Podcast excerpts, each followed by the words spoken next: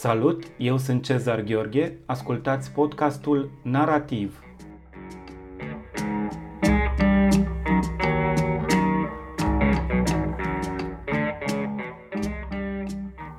Astăzi, la podcastul Narativ, vorbim cu scriitorul Bogdan Alexandru Stănescu.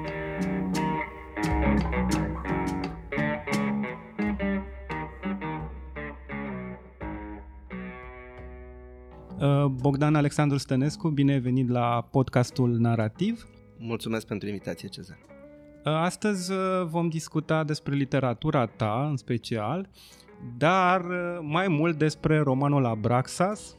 E un roman despre care se va vorbi foarte mult. De ce? Pentru că marchează o sinteză foarte bună între un anumit tip de proză realistă, care este uh, foarte răspândită, aș spune, în proza din intervalul ăsta, începutul anilor 2000 și momentul prezent, și o proză mai, uh, să spunem așa, maximalistă, cu, cu frazare uh, destul de complexă, aproape barocă, s-ar putea spune, o proză foarte densă, cu o construcție destul de sofisticată, să-i spunem, dacă stăm să ne gândim la toate poveștile care intră în, în construcția romanului Abraxas. Am o întrebare legată de forma și stilul uh, din Abraxas. Cum s-a făcut acest pas de la stilul uh, cărții Copilăria lui Caspar Hauser uh, la stilul acesta dens uh, al romanului Abraxas? romanul Abraxas a început să fie scris. L-am început uh, în, chiar în ziua în care am uh, trimis spre tipar uh, copilăria lui Caspar Hauser. Acolo, dacă ți amintești, în Caspar Hauser, ultima proză este cea care rupe, de fapt, discursul acela realist sacadat. E o proză mult mai, uh, mai luxuriantă, uh, o proză care se încheie cu o frază foarte, foarte lungă, este ultima frază din, uh, din carte. Și începând în aceeași zi să scriu la Abraxas, practic nu am făcut altceva decât să continui stilistic ceea ce simțeam atunci că e stilul în care mă pot, în care mă pot așeza. Deci a venit natural și a fost o schimbare pe care eu am simțit-o ca necesară. Fiindcă uh, acum, privind uh, în urmă, Caspar Hauser nu mă reprezintă ca scriitor. Și mai curând un uh, compromis pe care l-am făcut, uh, mă rog, așa cum facem noi oamenii multe lucruri, ca să fim plăcuți. Și uh, a fost un fel de captatio. Uh, Caspar Hauser. Dar uh, cred că adevăratul meu stil este cel din, din Abraxas. În primul rând vreau să te întreb dacă ai știut că va fi o carte așa de mare, de 600 de pagini. Uh, nu am știut că va fi de 600 de pagini, dar am bănuit că va fi o carte mare. Era, uh, nu pot să descriu, a fost mai mult un sentiment. Sentimentul că mă așez la o muncă care îmi va lua foarte mult timp. Cel puțin temporal vorbind, știam că va, va fi mare. Pe măsură ce căpăta proporții și veneau idei și simțeam că nu sunt mulțumit cu ce am spus până în clipa aceea și că mai am foarte multe de dezvoltat și se nășteau foarte multe drumuri din, din șoseaua principală, am început să bănuiesc că pe undeva voi sări de limita aia de un milion de semne. Vreo 250.000 de semne au fost îndepărtate din carte, putea fi și mai mare. Însă, așa cum am spus că Abraxa s-a născut din Caspar Hauser și următoarea carte se va naște din acele rămășițe lăsate de Abraxa. Te-am întrebat nu pentru că neapărat sunt interesat de, de uh, volumul fizic al cărții, ci pentru că uh, următoarea mea întrebare e legată de perspectiva narrativă. Ai ales să uh, construiești o narațiune la persoana întâi. Acum, uh, poate asta poate fi o alegere uh, firească dat fiind că avem totuși un roman cu un schelet autobiografic, dar uh, ai fost foarte conștient, a fost o alegere foarte conștientă să scrii la persoana întâi sau, și nu la persoana a treia, de pildă? Eu mă consider un scriitor în formare și cred că sunt undeva așa încă în, poate în faza uh, finală a uceniciei. Pentru mine, uh, persoana a treia, perspectiva de persoana a treia încă este problematică. Cred că am scris prima povestire autentică la persoana a treia în timp ce scriam Abraxas. E o povestire care a apărut în revista Familia. Da? Aia este prima proză pură de persoana a treia, ca, ca exercițiu. mi-a fost mult mai comod să merg pe persoana întâi, mai ales că o cerea și substanța romanului. Uh, romanul fiind unul dedicat memoriei personale, un, un roman foarte subiectiv în momentul în care intri în pielea acestui narator. În același timp, dat fiindcă există și 11 episoade separate cumva, în care nu toate l-au pe naratorul acesta ca uh, uh, actant principal, m-am îndepărtat ușor, ușor de această persoană întâi și am scris o, o proză în care o persoană întâi este martoră la acțiunile unei persoane a treia. A fost un prim pas spre persoana a treia. Uh, aproape că ai făcut o tranziție firească către următoarea mea întrebare. Da, este o carte care e, din multe puncte de vedere, o arheologie a memoriei, uh, o construcție, nu, cum spune Proust, așa, un edificiu, marele edificiu al memoriei și, în primul rând, înainte de a intra în detalii specifice despre construcția aceasta, te-aș întreba dacă simțeai, să zicem, presiunea unor modele literare uh, în legătură cu tipul ăsta de demers, nu? Hai că Prust este cel mai evident și așa, nu, nu te întreb de Prust, dar sunt, nu știu, de la Nausgard la uh, Hermann Broch. Sunt foarte multe uh, modele în acest sens de construcții legate de uh, arhitectura memoriei. Ai simțit vreo presiune într-un moment când scriai ale acestor modele? Uh, da, e, e o presiune, uh, un model care n-a fost încă remarcat. Uh, o să-l dau eu în vileag acum, fiindcă se află undeva chiar la început, în primul capitol al cărții, e o trimitere foarte fină. E vorba de Paul Oster. Paul Oster care folosește adesea un personaj, uh, la, uh, un narator la persoana întâi, uh, care își sondează memoria și apoi începe să-și pună întrebări legate de legătura asta dintre ficțiune și realitate și se pierde cumva pe, pe parcurs. Și de ce m-am gândit la Paul Oster atunci?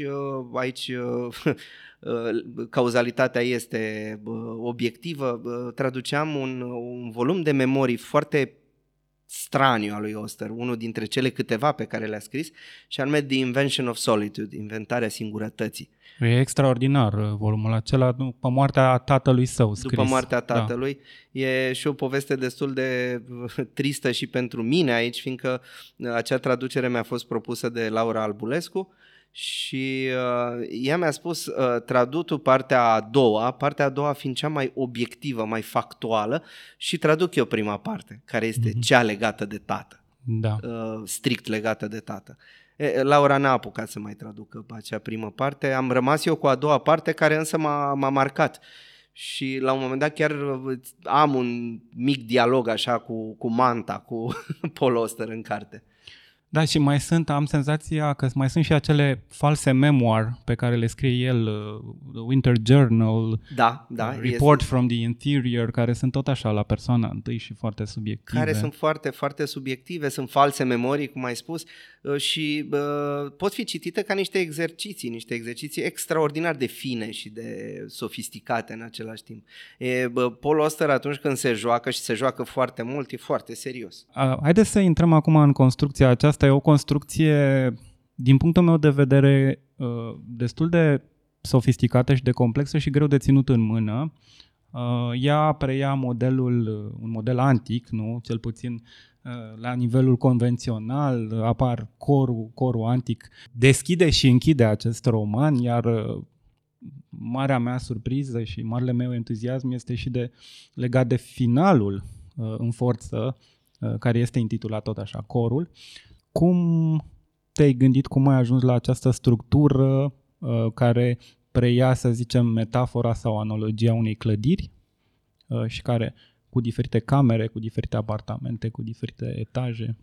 Astea sunt uh, obsesii vechi, fiindcă știi foarte bine că obsesiile din uh, prima tinerețe îți uh, vin cu tine așa, vin în rucsac pe oriunde te plimbi. Și am, am rămas cu această, acest edificiu de, de neatins din cărțile lui Francis Yates, pe care le, le citeam în timpul masteratului, asta era prin 2003-2004. Uh, și, uh, mă rog, e o metodă care uh, m-a, m-a obsedat pentru că încă sunt de părere că nu ne putem sonda memoria și că orice încercare de sondare a memoriei este sortită eșecului. Dar ea vine așa ca un fel de cârjă, o, o iluzie frumoasă pe care ne putem face că uh, nu doar că sondăm memoria, ci ne putem uh, folosi de ea și o putem uh, obiectualiza cumva. Uh, ceea ce nu e corect, nu, nu există. De aici vine și eșecul personajului. El își construiește această iluzie că își va putea recupera amintirile și mergând mai departe, bazându-se pe ceea ce numește el memorie creativă, memorie creatoare, va putea străbate cumva și istoria lumii, fiindcă el face această analogie, istorie mică, istorie mare, îl pasionează uh, și, mă rog, eșecurile vor fi pe ambele planuri, de-aia cele 11 Uh, episoade de incursiune în memorie, apartamentele, cum le-am spus, sunt 11 instanțe ale eșecului amestecate, personal și uh, obiectiv istoric. Mm, tu ai spus la un moment dat, dacă nu dacă țin o minte corect, uh, cred că era în uh, momentul în care ai publicat Copilăria lui Caspar Hauser, că ești antiprustian. În ce sens? Adică care e sensul afirmației astea? Uh, exact în, uh, în continuarea răspunsului uh, anterior, pentru că uh, Mickey aici nu lasă nimic la voia întâmplării, nu este o memorie involuntară, el din contră, el vrea, totul este voluntar la el, de aici se naște și eșecul, uh, de-aia este el antiprustian. Uh, nu se lasă la voia întâmplării, e mânat de curiozitate și scormonește în propria familie, în trecutul părinților, în relația cu părinții, la fel cum vrea să găsească ceva obiectiv și, uh, deși urăște determinismul, vrea să pună mâna pe ceva solid în istorie, în mare istorie, până când ajunge la acea concluzie care îl, îl destramă că totul este aleatoriu. Uh, într-adevăr, e o paralelă uh, care poate fi urmărită pe, pe întreg parcursul romanului, paralela aceasta dintre istoria mică, personală și istoria mare. Uh, când ți-ai dat seama că o să fie acesta și un roman al acestui moment uh, nu, care ne-a împărțit uh, viața? Este și un roman al Revoluției, avem momentul Revoluției acolo, avem acel vest sălbatic al anilor 90, cu tot haosul de atunci, cu violența de, violențele de stradă, avem anii 2000, la fel cu profesionalizarea aceasta grea, nevoioasă a societății românești, uh, când ți-ai dat seama că nu o să fie strict uh, o, un roman autobiografic și o să fie oglindită și istoria mare, istoria recentă? La un moment dat s-a născut această paralelă între uh, nevroza personajului și nevroza unei țări, nevroza unui spațiu. Uh, locuit uh, unde se vorbește aceeași limbă și care se numește România. Mi s-au părut uh, similare cele două evoluții, așa cum pentru că eu cred că fac parte dintr-o generație absolut nevrotică și bă, care țopă într-un picior, la fel cum știu că generația părinților noștri, de exemplu, nu are nici măcar acel picior, ci merge în, în cârje, pur și simplu. E o generație de soldați pe care i-a prins Revoluția la mijlocul vieții, când uh, nici nu mai erau atât de tineri încât să o ia de la capăt, dar nu erau nici destul de bătrâni încât să se, uh, să, să, să se lamenteze pur și simplu, să accepte lucrurile ca atare. Așa că uh, nevroza asta s-a născut din optimismul fals al părinților noștri și din lipsa noastră de experiență. Uh, adică pentru mine paralela țară-personaj uh, a fost evidentă de la un punct încolo. Și, într-adevăr, Revoluția, eu am văzut-o ca pe o balama care uh, face ușa asta să se miște cumva în personaj, îi rupe biografia în două, chiar dacă prima parte, uh, cea de până la Revoluție, e mai mică, ea conține așa magmatic o uh, experiență a imaginației și a uh, emoțiilor mult mai puternică decât cea a maturității. Și și cantitativ în roman am putea spune că, de fapt, perioada asta care cronologic este mai uh, mică, primește un spațiu larg în romană, adică mai mult de jumate aproape, mai mare decât uh, cel că oferit tinereții, adolescenței și maturității personajului, pentru că pentru el uh, partea vie a biografiei se află acolo, înainte de Revoluție. Și hai, eventual în primii 2-3 ani când încă mergeam așa ca imediat după trezirea din somn, încă eram uh, străbătuți de materia aia onirică a minciunii comuniste. Dar uh, ce se întâmplă după aia e ca un vis. Asta e paradoxul. Că pare mult mai real ce a fost înainte în copilărie. Apoi vine visul, visul maturității și, mă rog, al alunecării în bătrânețe. Dar ai simțit, uh, să zicem, așa cum uh, poate generația 80 a simțit într-un fel uh, presiunea asta a scrierii romanului despre comunism, să spunem, nu? Și uh, în cazul tău romanul nu putea fi un roman despre comunism, pentru că biografic, așa cum spuneai, erai mic și nu ai experimentat o mare parte a comunismului, dar într-adevăr ai simțit cumva presiunea asta să scrii un roman al tranziției, să spunem? Mm, nu am simțit o presiune, nu, pre, nu cuvânt, cuvântul nu e ăsta, presiune ce am simțit a fost o nevoie de a înțelege și Uh, nu ascund că m-am documentat destul de mult urmărind niște emisiuni absolut imbecile de la OTV inclusiv despre uh, urmărind toate mărturiile legate de, de Revoluție. Nu am avut ambiția de a oferi un portret, fiindcă nu cred că pot să fac așa ceva, dar filtrat prin experiența copilului care privea la televizor atunci, uh, mi s-a părut interesant să, să dau mai departe experiența asta, știi? Să, să arăt cum am văzut noi Revoluția. Noi care aveam, nu știu, eu aveam 10 ani atunci. E interesant aici pentru că e un film, uh, videograme dintr-o revoluție care arată de fapt tocmai nebunia uh, nici măcar înregistrabilă pe un mediu din ăsta, video, filmic, uh, a acestui eveniment. E evenimentul cel mai puțin obiectivabil și cel mai puțin reprezentabil într-un anumit sens, având în vedere toată, tot delirul de atunci Uh, Deși vorbim despre zile. Revoluția Română în direct, da, nu? în direct, cât, tocmai, cât televiziunea. De, cât de frumoasă e minciunea asta, cu cât e mai mult arătat, cu atât ascunde mai mult. Păi cam asta arată și filmul lui Ujică și Farochi, că de fapt uh, cu cât televiziunea devine un actant, uh, ea mai mult ajunge să mistifice, să ascundă, să, să pună acolo strategii, să zicem. De, de... Pentru că, uh, uite, o să luăm un exemplu. Noi vedem imaginea de la uh, televiziunea română, da? Îi vedem pe Ion Caramitru, pe, pe Mircea Dinescu, dar nu înțelegem ce căutau acolo. Sau cum au ajuns acolo? Ei, păi Caramitru a venit pe tank, uh, Dinescu a venit din uh, arestul uh, la domiciliu. Exact. Nu știm cine i-a chemat. Au fost chemați, da. Da. uh, da. Uh, există o adevărată mitologie uh, în cartea ta, nu numai o mitologie în sensul acela clasic, în sensul antic, uh, și mă refer acum la toate uh, aluziile, aluziile astea literare, există și o mitologie a Bucureștiului.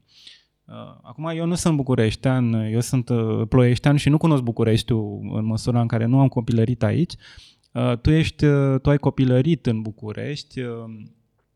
Cum a fost uh, scrierea aceasta a Bucureștiului. E destul de interesant, mai ales pentru mine, toată acea poveste pe care ai creat-o în jurul crematoriului din uh, Parcul Tineretului uh, și toată, toată această poveste legată de istoria crematoriului, această legendă mai degrabă. Uh, și cum, cum ai, te-ai, te-ai documentat, ai citit cronici de genul ăsta? A, bineînțeles, la, la baza acestei mitologii stau, stau o documentare destul de serioasă, aș spune eu, pentru un romancier român. Am, am citit foarte multă presă, am, am citit uh, studii despre crematoriu, am vorbit cu arhitecți, am, uh, uh i-am dat ocol. uh, peste partea, scheletul ăsta obiectiv, să s-au așezat foarte multe uh, Uh, s-a așezat impactul pe care îl avea acest crematoriu asupra copilului, care eram eu în, înainte și imediat după Revoluție, pentru că uh, crematoriu a fost un templu pentru cei din uh, zona tineretului. Când, când eram copii ne înfricoșa, era acea construcție care este înfricoșătoare, într-adevăr. E, e și atipică pentru București. Este atipică, eu descriu acolo toate influențele persane care au intrat în uh, mintea arhitectului care l-a, l-a proiectat și care a abandonat uh, până la urmă munca la, la crematoriu. Uh, apoi, odată cu adolescența, fascinația asta s-a transformat în acțiune și bineînțeles că ne atrăgea foarte mult crematoriu, nu ne mai respingea.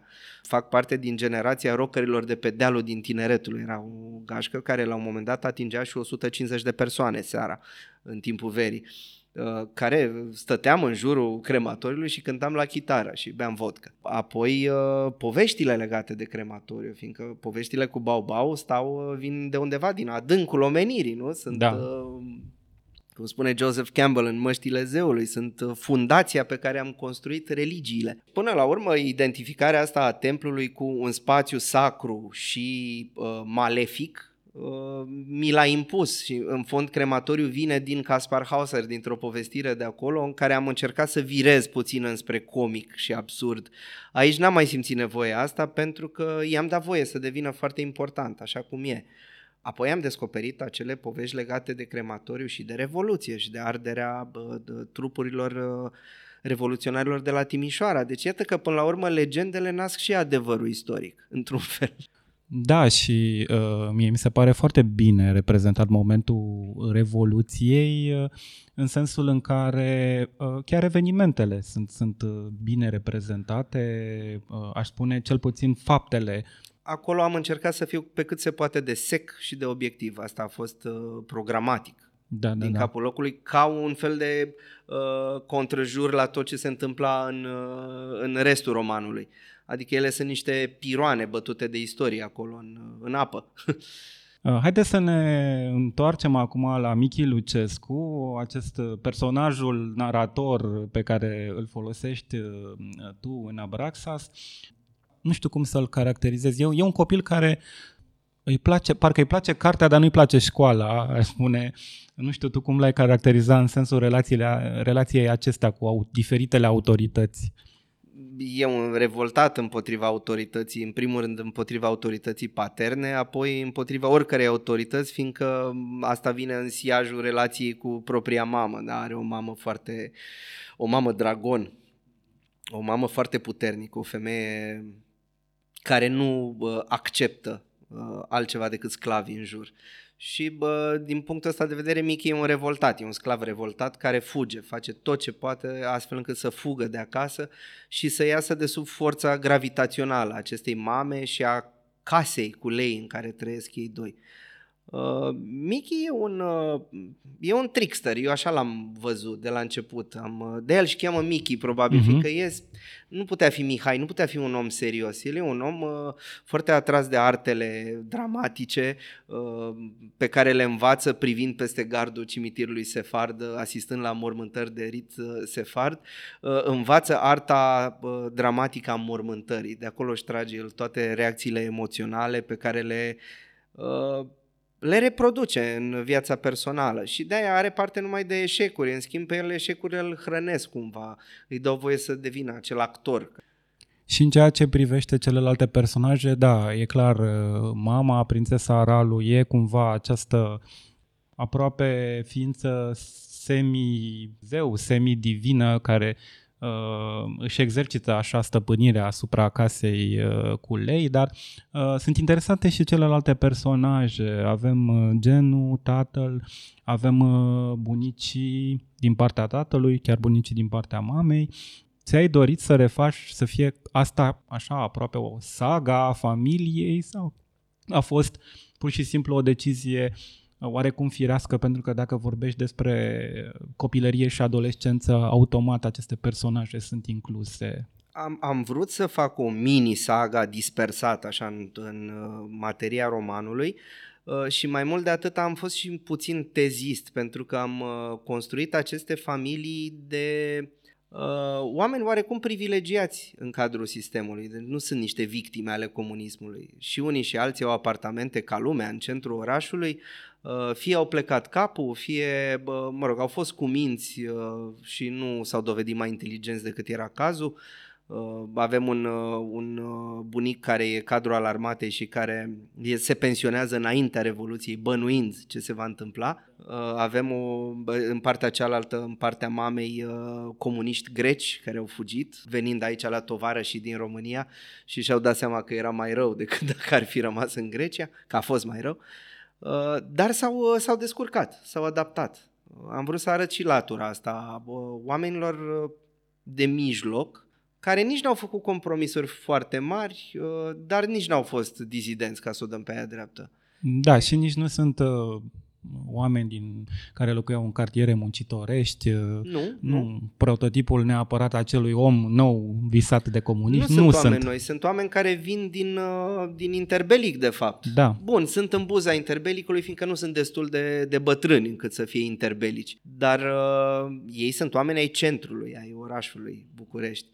De altfel, nu, pe mine nu mă, mă atrag periferiile cu oameni noi. Nu, am copilărit în Berceni, dar, uh, sincer, m-am cam săturat de poveștile cu blocuri comuniste. Uh, E cazul să mai arătăm ce se întâmplă prin casele Da, da, frumoase din București. Tensiunea asta generațională, și nu mă refer la generații literare, mă refer strict la generații biologice, crezi că exista, să zicem, uh, o uh, disjuncție, o prăpastie iremediabilă în modul în care vedeau ei își reprezentau lumea, să zicem, oamenii din generația aceea a părinților și apoi generația care se maturizează totuși după Revoluție, dincolo de, uh, evident, marele eveniment care uh, îi separă, exista un mod fundamental diferit de a vedea lumea la acea generație, spre deosebire de cea, să zicem, mai apropiată de a ta? Adică mai pe șleau spus între bunici și părinți, nu? Da, Cam asta da. ar fi.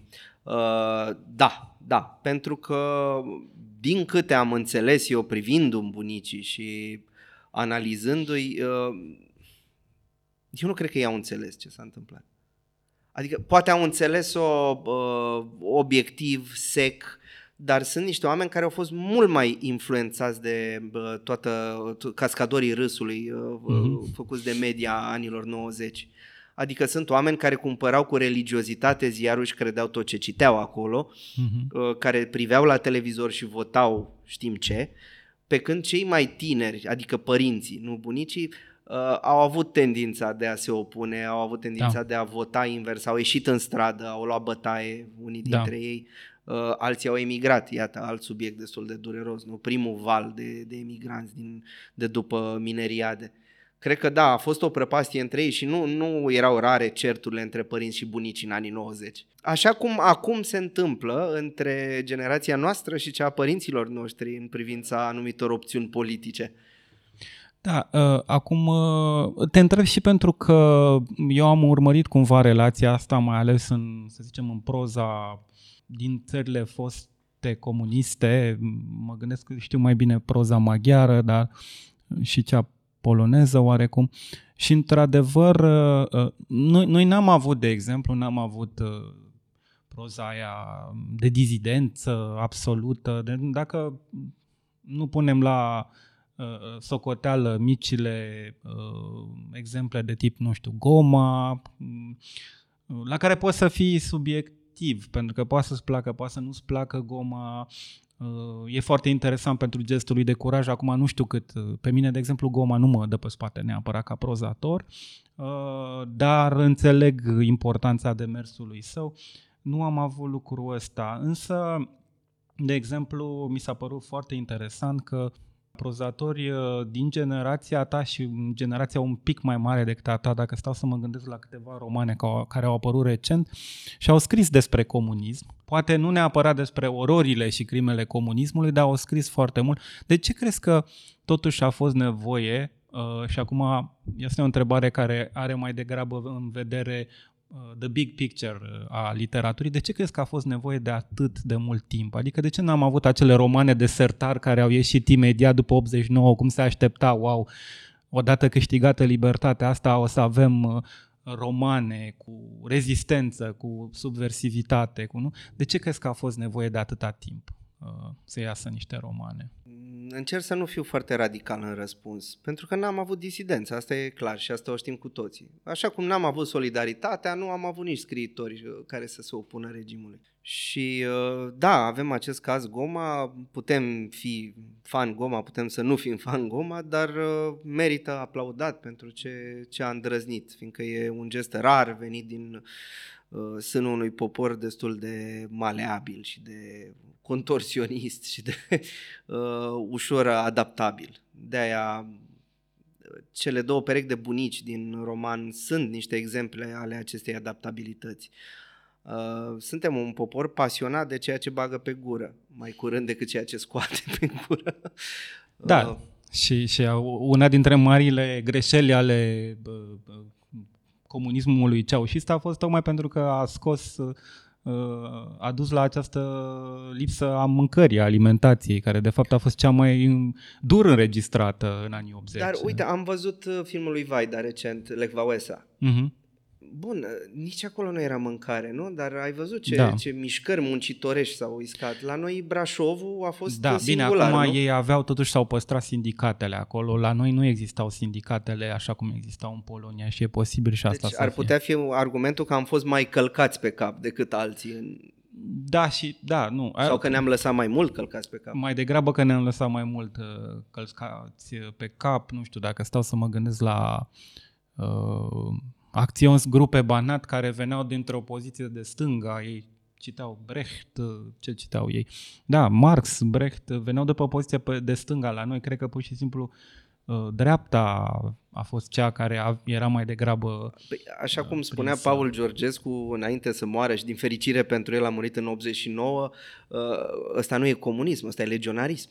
Da. El nu recunoștea regimul comunist. Deși fusese în anii 50, fusese unul dintre... În anii 50 fusese politruc. Politruc, da. Dar era un uh, tip de o inteligență extraordinară, o cultură și fascinantă. un critic uh, foarte și un critic sofisticat. Un gust, uh, de neegalat, da. aș spune. Uh, dar un comunist convins, un comunism, uh, un comunist pasionat de, de credința lui. Uh, și nu, nu recunoștea regimul comunist uh, din anii 80 ca fiind unul comunist, ci unul legionar. Aș vrea să te întreb și de ce abandonarea criticii literare a fost uh, un gest uh, în care ai zis nu, de acum încolo să fac numai literatură și odată ce am început să fac literatură nu mă mai întorc la, la critica literară. De ce ai abandonat cronica literară, te-aș întreba, și cum vezi tu, să zicem, cu mintea ta de critic, de cronicar, literar, cum, cum ai vedea tu acest roman, dacă asta să-l analizezi? Pe mine m-a deranjat întotdeauna eticheta de critic literar. Nu am, nu am considerat niciodată că sunt critic literar pentru că nu aș fi putut fi așa ceva. Serios? Da, ai făcut mulți ani critică literară. Am făcut mulți ani critică literară pentru că îmi plăcea să citesc și îmi plăcea mă rog, să activez în mijlocul vieții Și erai literare. foarte bun la e, cronica asta, literară. Eu am aici, am îndoielile mele. Uh, am fost un, uh, un critic, hai, un cronicar destul de umoral și cu, cu ieșiri în, uh, cu deraieri, uh, fie în bine, fie în rău. Adică n-am, uh, n-am avut acest uh, spirit al moderației care ar trebui să caracterizeze un critic. Uh, Uh, apoi, în, în anii de pe urmă ai cronicii literare, nu, nu mai eram mulțumit, în primul rând, de mine, Uh, nu eram mulțumit de, nici de literatura pe care o recenzam și uh, simțeam din ce în ce mai acut faptul că ceea ce fac e o pierdere de timp atât pentru mine cât și pentru cei care mă citesc. Deci uh, venea o presiune cumva din interior de a schimba macazul și a trebuit să fiu sincer, să mă uit în oglindă și să spun că nu am făcut decât să ocolez vreo 15 ani uh, ceea ce ar fi trebuit să fac de la început, și anume să scriu. Probabil că a fost o lipsă de încredere în propriile mele forțe. Da, crezi că ți-a dat o anumită disciplină a scrisului? Faptul că, da, că dacă faci cronică literară, totuși ești, uh, trebuie să scrii săptămânal, trebuie să citești multe cărți. Ți-a dat vreo anumită, discip- o anumită disciplină a scrisului? Cronica literară? Asta în mod sigur, da. Uh, mi-a dat o disciplină, dar mi-a pus, uh, la început mi-a pus și niște, mi-a impus niște limite care sunt destul de deranjante, așa cum vorbeam noi înainte de podcast, și anume, uh, la început nu puteam să trec de limita de 6.000 de semne într-o sesiune de scris, pentru că mă adresase cronica literară, ăsta era spațiul meu de cronică, 6.000 de semne. Uh, mi-a luat ceva timp să pot să urc la 10.000 unde m-am uh, stabilit acum. Nu, e, e foarte straniu ce spui, pentru că eu aveam senzația când te citem... Eu, apropo, eu, am, eu te-am citit pentru prima dată, dacă nu mă înșel, când tu și Vasile Ernu aveați un uh, serial în Observator Cultural, ceea ce ne desparte, care a devenit apoi și un volum de eseuri, uh, epistolar, nu? Pe, da, pe epistolarul acest... de la Hanului Manu. Da? Și uh, știu că vă citeam, pentru că publicam uh, uh, și partea lui Vasile și partea ta, sau nu mai știu dacă le publicam alternativ. Cred că alternativ. Alternativ, da, le publicam. Și știu că uh, la mine veneau, eu le primeam la redactat și știu că uh, era o mare plăcere și m-a, eu le vedeam ca un fel de microeseuri uh, când uh, le citeam, că le citeam na, redactându-le și mi se părea că există totuși așa o, o miză de a gândi literatura global uh, cu, cu sau sistematic măcar. Haideți să nu, nu spunem global, sistematic. Mi se părea că e o anumită înțelegere latină a literaturii. Vedeam, nu știu dacă e să mă refer numai la Nabokov, sau vedeam uh, uh, niște figuri centrale, influente. Uh, de pildă, pentru mine uh, era destul de evident că, da, scritura mai degrabă de tip Nabokov uh, versus Hemingway s-ar putea să fie cea care în, în ultimă instanță să fie cea spre care să gravitezi, uh, mai ales din, din acel uh, dialog, să-i spune, din acel epistolar. Și, și e foarte straniu că spui că nu era așa o trădare a, a cronicii, pentru că mi se părea că făceai foarte bine, în primul rând de fapt, acele epistole pe care le-am schimbat cu Vasile au fost, uh, au fost un factor declanșator al trădării mhm. criticii, uh-huh. pentru că mi-am dat seama scriindu-le că uh, mușcam zăbala, eram, uh, simțeam nevoia să ies din, uh, din uh, buiestru și să, să galopez puțin. Acum mie mi se pare că totuși cronica nu mai poate fi făcută uh, niciun fel cum, cum era ea făcută, așa cum am, cum am învățat noi să scriem, uh, Uh, pe un model de revistă literară, că e lunară, săptămânală și, da, cum spuneai, 6.000 de semne sau cel mult 10.000 de semne, tipul acela. Exista și un uh, limbaj specific. Al un limbaj, cronicii, o formă. O formă specifică și cred că pur și simplu în momentul ăsta e o generație care nu mai răspunde neapărat la generația care are acum 20 de ani, nu cred că mai răspunde la tipul ăla de discurs despre literatură. Asta e simpla mea opinie. S-ar putea să... Nu, ai dreptate și cred că e, vorbim despre cititori care reacționează mai curând la o, o descriere sau hai și la da. niște uh, cum să le zic, niște verdicte date într-un format de tip Goodreads, comentarii da, da, sub da. carte în care da. îți pui în trei fraze ce crezi și dai și un verdict acolo, dai o stea, două, trei, patru, cinci. Da, nu, nu erau stele pe vremea mea, ca să zic. Ai, uh, ai reușit cumva să privești uh, oarecum mai puțin implicat romanul tău, uh, Abraxas, un pic din exterior, să vezi cum te raportezi acum după ce l-ai terminat sau e încă prea devreme să, să, să faci genul Eu ăsta l-am, de... l-am privit foarte obiectiv încă de când nu era predat editurii pentru că a, a trecut prin, așa cum îți spuneam, am avut 20 de drafturi până la cel final a trecut și prin niște permutări destul de radicale, în sensul în care acele episoade au fost gândite inițial ca fiind interșanjabile. A fost un joc la Cortasar acolo, numai că la un moment dat mi-am dat seama că ele trebuie cristalizate într-o anumită formă. A, deci a fost și modelul șotron vehiculat fost, da. la un moment dat. Da, a fost. Am înțeles. Uh, și în momentul în care mi-am dat seama că vreau totuși să le cristalizez și nu vreau să le las așa uh, ca în cubul Rubic, a trebuit să le leg de niște ancore textuale uh, de episodul precedent, adică să fie clar da, legate da, da. și atmosferic și... De altfel și se și anunță în episodul exact. precedent uh, capitolul uh, poveștii inserate în această ramă a casei e, cu lei. Această coerență a apărut pe ultima sută de metri, adică în ultimul an de, de lucru și anume în 2021. Am înțeles. Astfel că a trebuit să mă obiectivez. A trebuit să mă obiectivez și la chiar la uh, Ultima lectură, cea făcută după redactorul Ioana Aneș, după redactorul cărții, am mai, am mai avut 357 de modificări.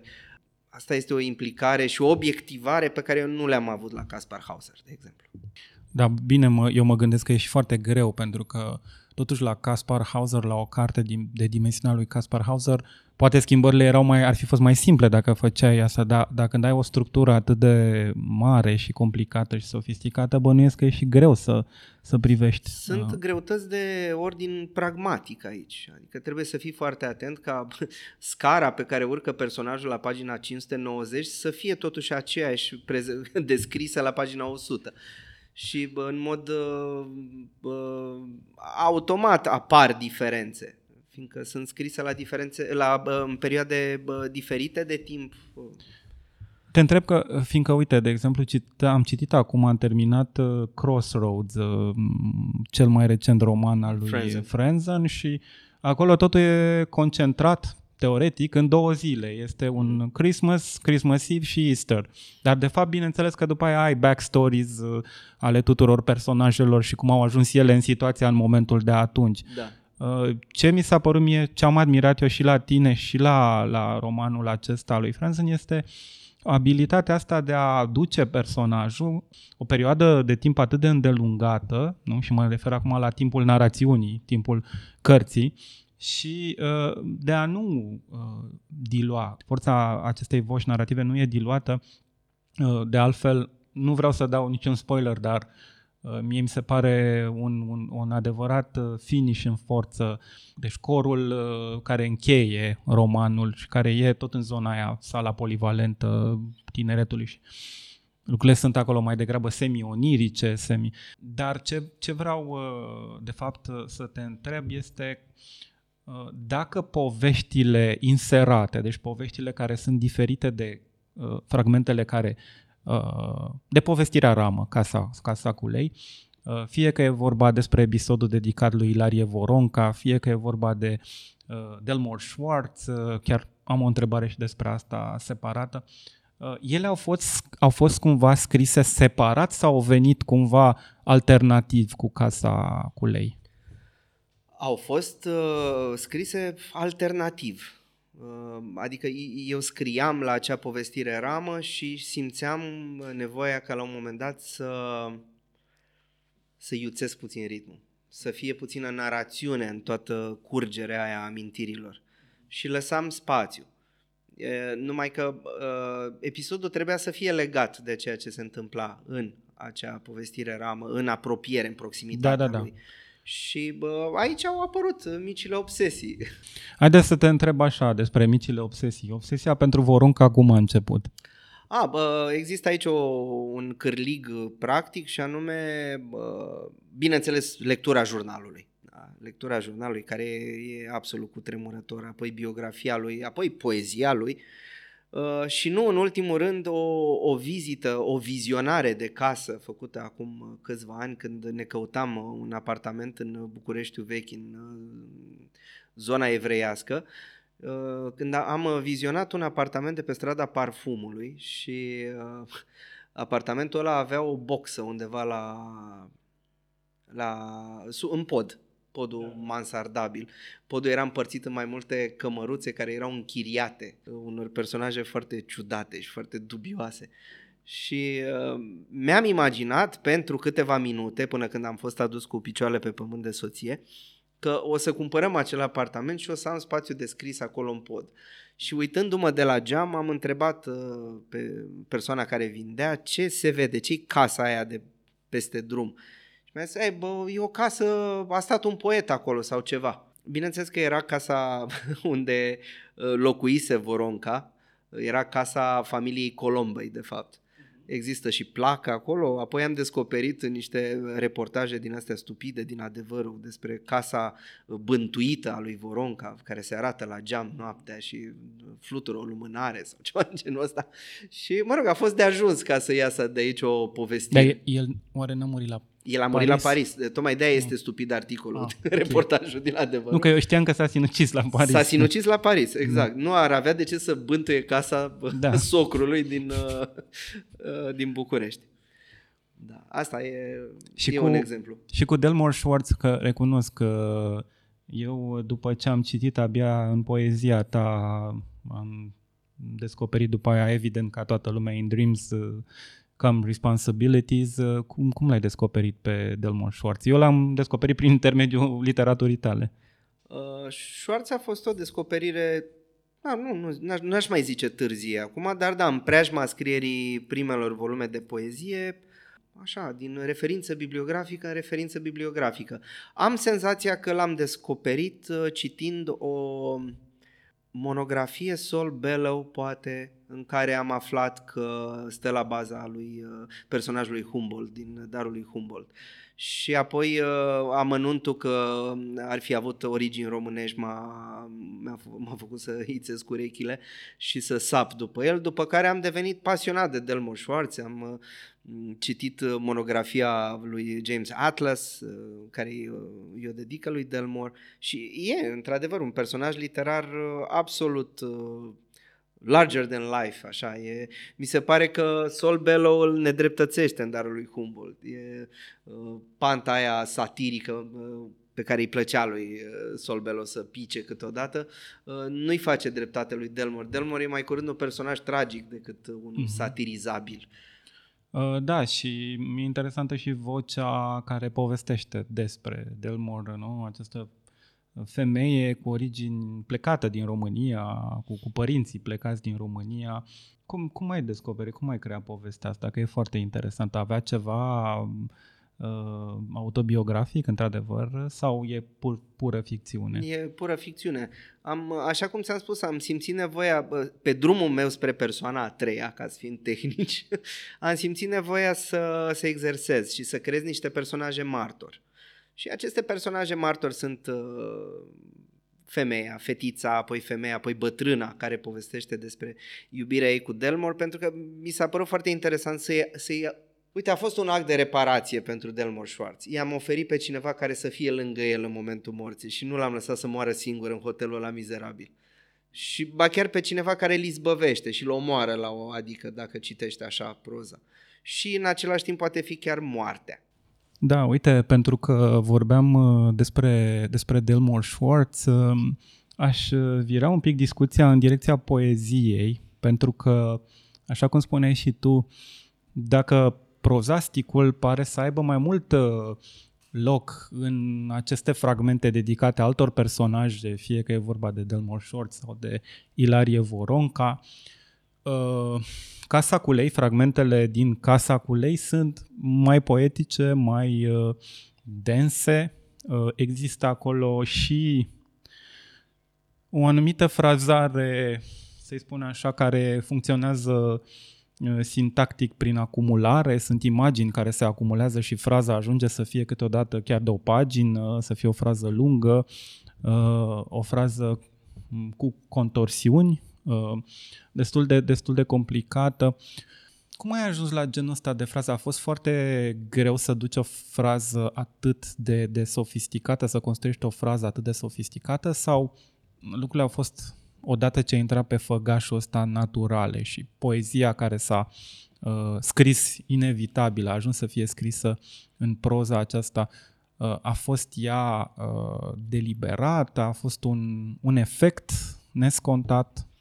Nu, cred că a fost uh, acest stil de, de frazare și, așa cum ai remarcat, diferența dintre el și uh, frazele mult mai, uh, mai rapide, mai dinamice din povestiri sunt, uh, într-adevăr, țin de o alegere a, a poeticii, da? pentru că a trebuit să cum ți-am spus, am vrut să dinamizez puțin cartea uh-huh. în episoade, deci trebuia să fie și o diferență de nivel stilistic da. între ele. Dar, într-adevăr, fraza lungă și uh, poetică din, uh, din povestirea cadru merge mână în mână cu ceea ce se întâmplă în povestirea cadru și anume este o scufundare în memorie. Și acolo așa o, așa o percep materia aia ca fiind vâscoasă și foarte greu de desprins de pe, de pe os.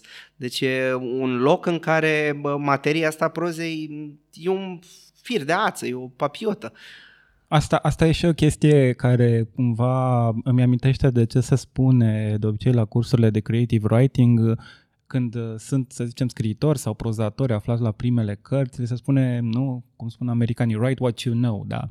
Asta e, o, într-un fel, e o capcană, pentru că dacă scrii ceea ce știi, uh, următoarea întrebare este ce știu, de fapt. Și acolo uh, revine întrebarea și mai complicată, dar de fapt noi cum ne amintim? Că ne amintim, nu ne amintim cronologic, nu planurile temporale se e, pot... Acum, ședințele de, de cursurile de creative writing fac și ele ce pot, adică oferă un, uh, un început, nu? Uh, un, uh, o cheie, dau o cheie la motor.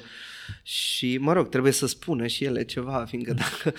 Dar să știi că eu am, eu am așa o senzație că totuși tipul acesta de proză, care nu e neapărat liniară, care nu urmărește neapărat un personaj într-o dezvoltare cronologică și în care evenimentele uh, se derivă așa determinist unul din celălalt, nu e neapărat un roman foarte popular pentru literatura română. Uh, eu cred că există o afinitate totuși pentru proza realistă în sensul ăsta mai clasic.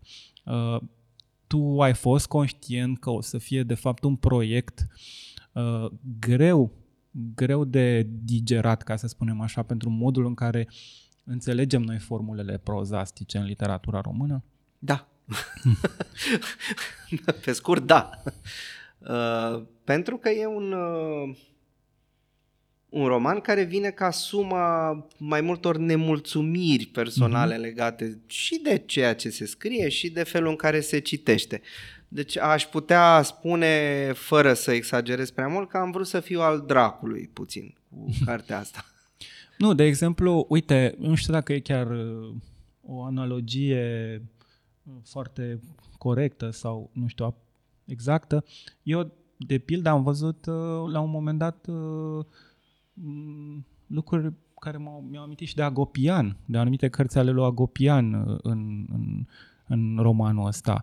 Nu neapărat prin, prin conținut, dar ca stilistică, mi s-a părut că puteai fi, erau anumite zone care te apropiau de, nu știu, Tobit uh, sau... Uh, Accept cu drag și cu bucurie această alăturare. Ori uh, ce vreau să spun este că modelul ăsta nu prea e, nu prea, nu prea a avut succes. Agopian e singular. Uh, în... a, da, poate nu singular, dar este reprezentantul unui filon neexploatat în literatura română. Da, adică avem prozatori ieșeni, să zicem, care merg foarte bine în zona asta Uh, mai minimalist realistă uh, și sunt foarte ok, avem exemple foarte bune de prozatori uh, excelenți în, în, în zona asta.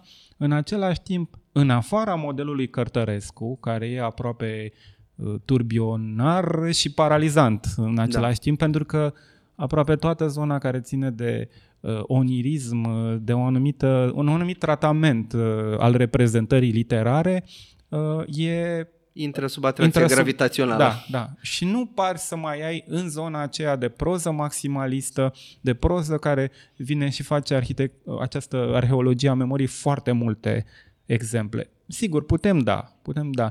Dar nu avem genul ăla de proză uh, atât de bine reprezentată în sensul în care, să zicem, literatura sud-americană e reprezentată.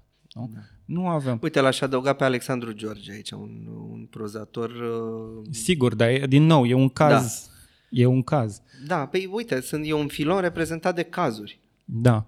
Da, adică uh, uh, aș spune că uh, romanul la Braxas uh, vine și umple un gol foarte mare în literatura asta ultimelor uh, 20 de ani deja, în sensul în care parcă impulsul acela dat inițial în anii 2000 de ego-proză de, de 2003, 2004, 2005 Uh, cred că va fi abandonat odată. Adică tu, de exemplu, abandonezi tipul, modelul acela. Nu?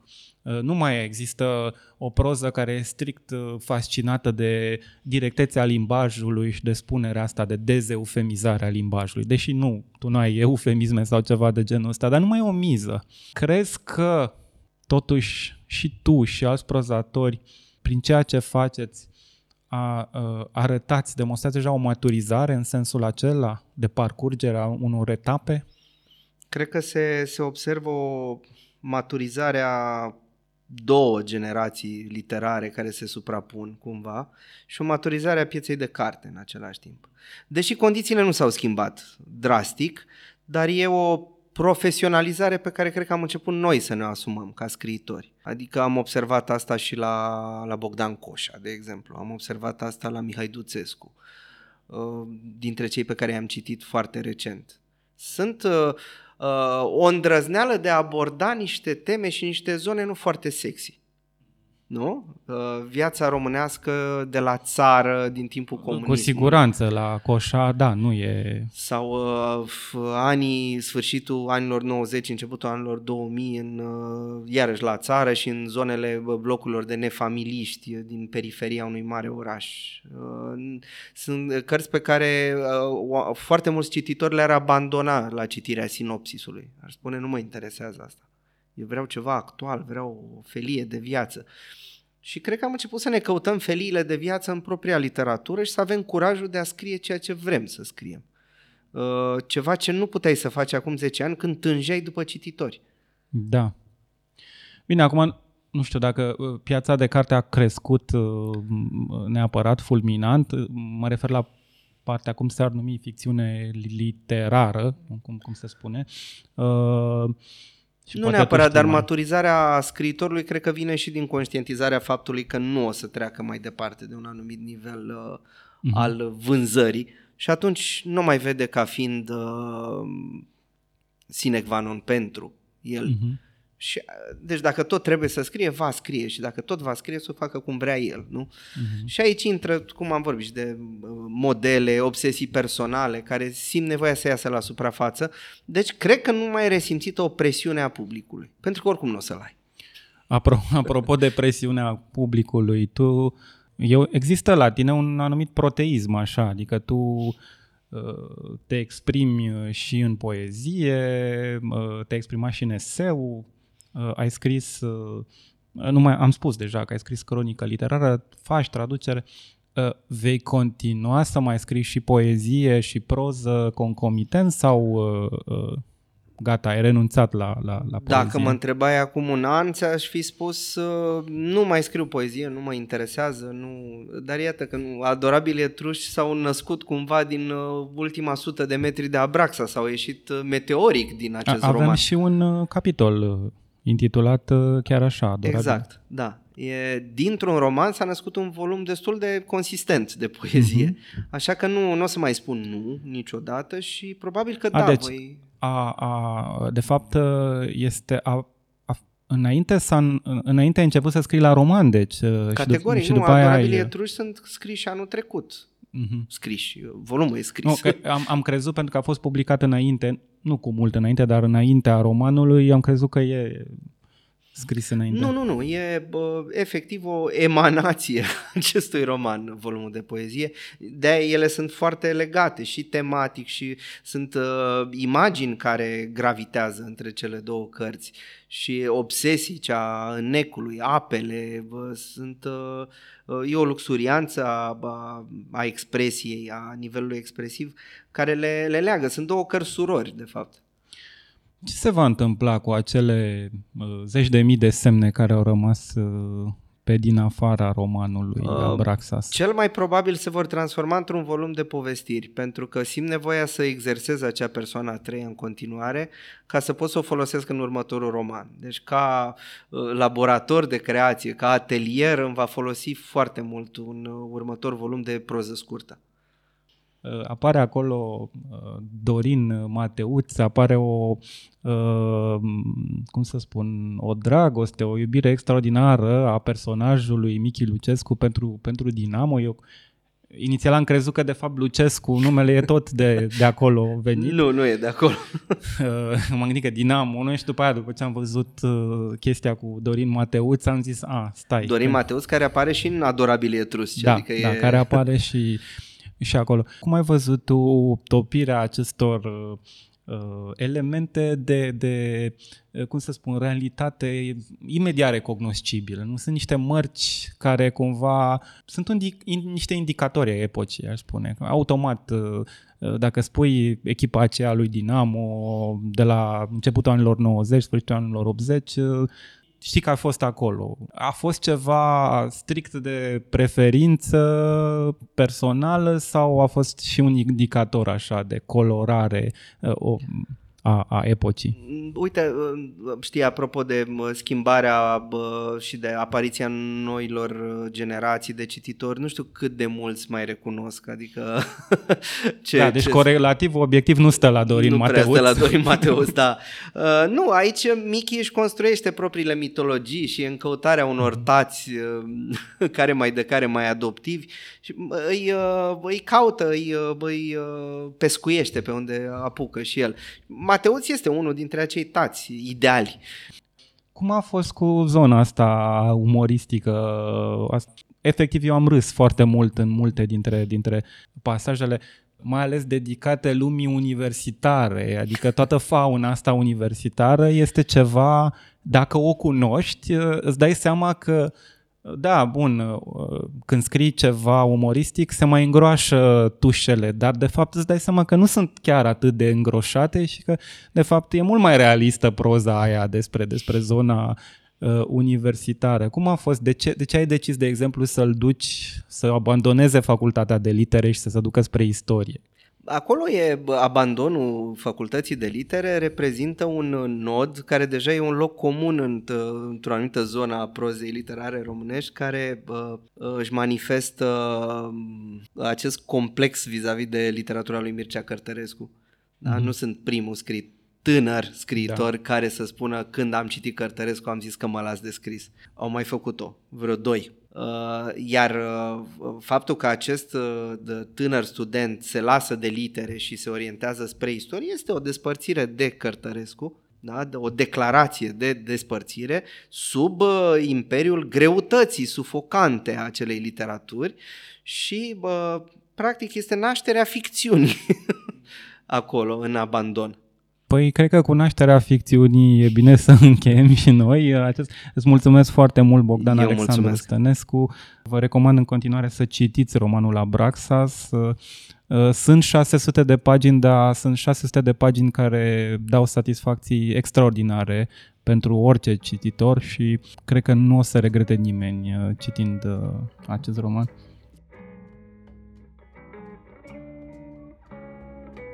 Ați ascultat podcastul narrativ. Eu sunt Cezar Gheorghe. Ne auzim săptămâna viitoare.